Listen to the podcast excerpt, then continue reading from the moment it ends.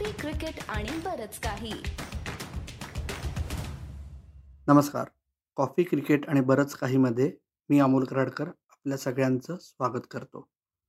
आज मोटेरा स्टेडियम म्हणजे ज्याचं आधीचं नाव होतं सरदार पटेल स्टेडियम जे आता झालेलं आहे नरेंद्र मोदी स्टेडियम तिथे आज पहिल्यांदाच प्रकाश जोतामधला सामना टेस्ट मॅच प्रकाश जोतामधली बघायची फार मजा आली.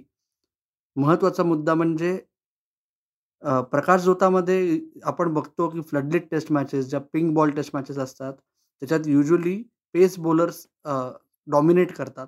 परंतु आज आपण बघितलं पहिल्या दिवशी की दहापैकी नऊ विकेट्स इंग्लंडच्या स्पिन बॉलर्सनी घेतल्या. आणि तुम्हाला एक सांगतो की असं एकंदर चित्र तुमच्यासमोर कदाचित तयार केलं गेलं असेल आत्तापर्यंत की ही अजून एक स्पिनर्सना ॲडव्हान्टेज असलेली खेळपट्टी होती. परंतु एक गोष्ट लक्षात ठेवा की तुम्हाला म्हणजे खूप रफ्स क्रिएट झालेले दिसत असतील किंवा बॉल मध्येच ऑड बॉल बाउन्स होत होता किंवा टर्न होत होता.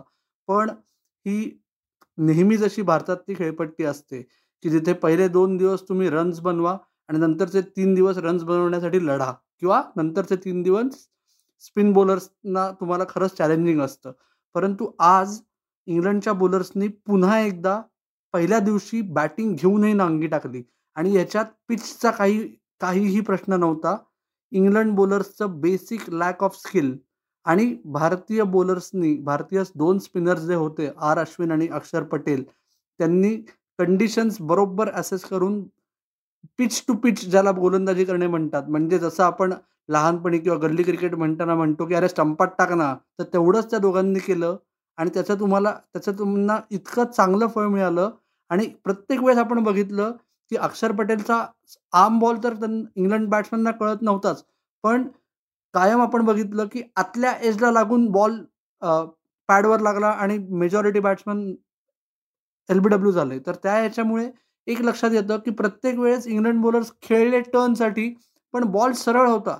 जर सरळ बॉल तुम्हाला अडवता येत नाही तर तुम्ही स्पेशलिस्ट बॅट्समन म्हणायचं का हा प्रश्न आहे? आणि याच्यात एक साधं गोष्ट लक्षात ठेवा की पहिल्या इनिंग्जमध्ये सिरीजच्या जी पाटा खेळपट्टी होती त्याच्यात इंग्लंडनी पहिल्या इनिंग्जमध्ये सिरीजच्या पाचशे अठ्ठ्याहत्तर धावा केल्या.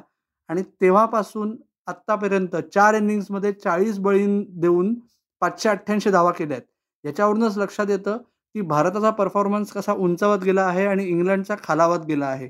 आणि ह्याच्यात पिंक बॉलचा किंवा टर्नर्सचा काहीही प्रश्न नाही आहे आजच्या दिवसाच्या खेळाबद्दल तरी.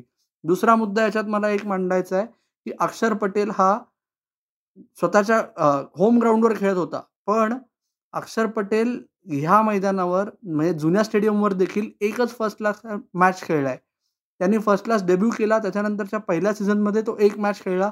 त्याच्यात त्यांनी त्रेचाळीस ओव्हर्स देऊन एकच विकेट घेतली होती. अर्थात तो पाठा होता रणजी ट्रॉफीसाठी परंतु आजच्या दिवशी जसं आज मी म्हणलं की कंडिशन्स असेस करून त्याप्रमाणे गोलंदाजी करणे. आणि त्या याच्यातच त्याला आर अश्विनसारखा एक सिनियर स्पिनर पलीकडच्या एंडला होता. त्याचा अक्षर पटेलला जास्त फायदा झाला. जसं आपण नेहमी म्हणतो की भागीदारी करणं गरजेचं असतं. फक्त फलंदाजांसाठी नाही गोलंदाजांसाठी सुद्धा. तर अक्षर पटेलला आर अश्विन पलीकडच्या बाजूनी इतकी टाईट बॉलिंग करत होता. खूप चान्सेस क्रिएट करत होता. त्या ह्याच्यात आज अश्विनला तीन विकेट मिळाल्या आणि अक्षरला सहा विकेट मिळाल्या. आणि तो घरच्या मैदानावर खेळत होता. सगळ्या गुजराती जनतेसमोर खेळत होता. सर्व Gujarati V V I P सुद्धा होते. त्या सगळ्यांसमोर खेळल्यामुळे त्याला अत्यंत आनंद झाला.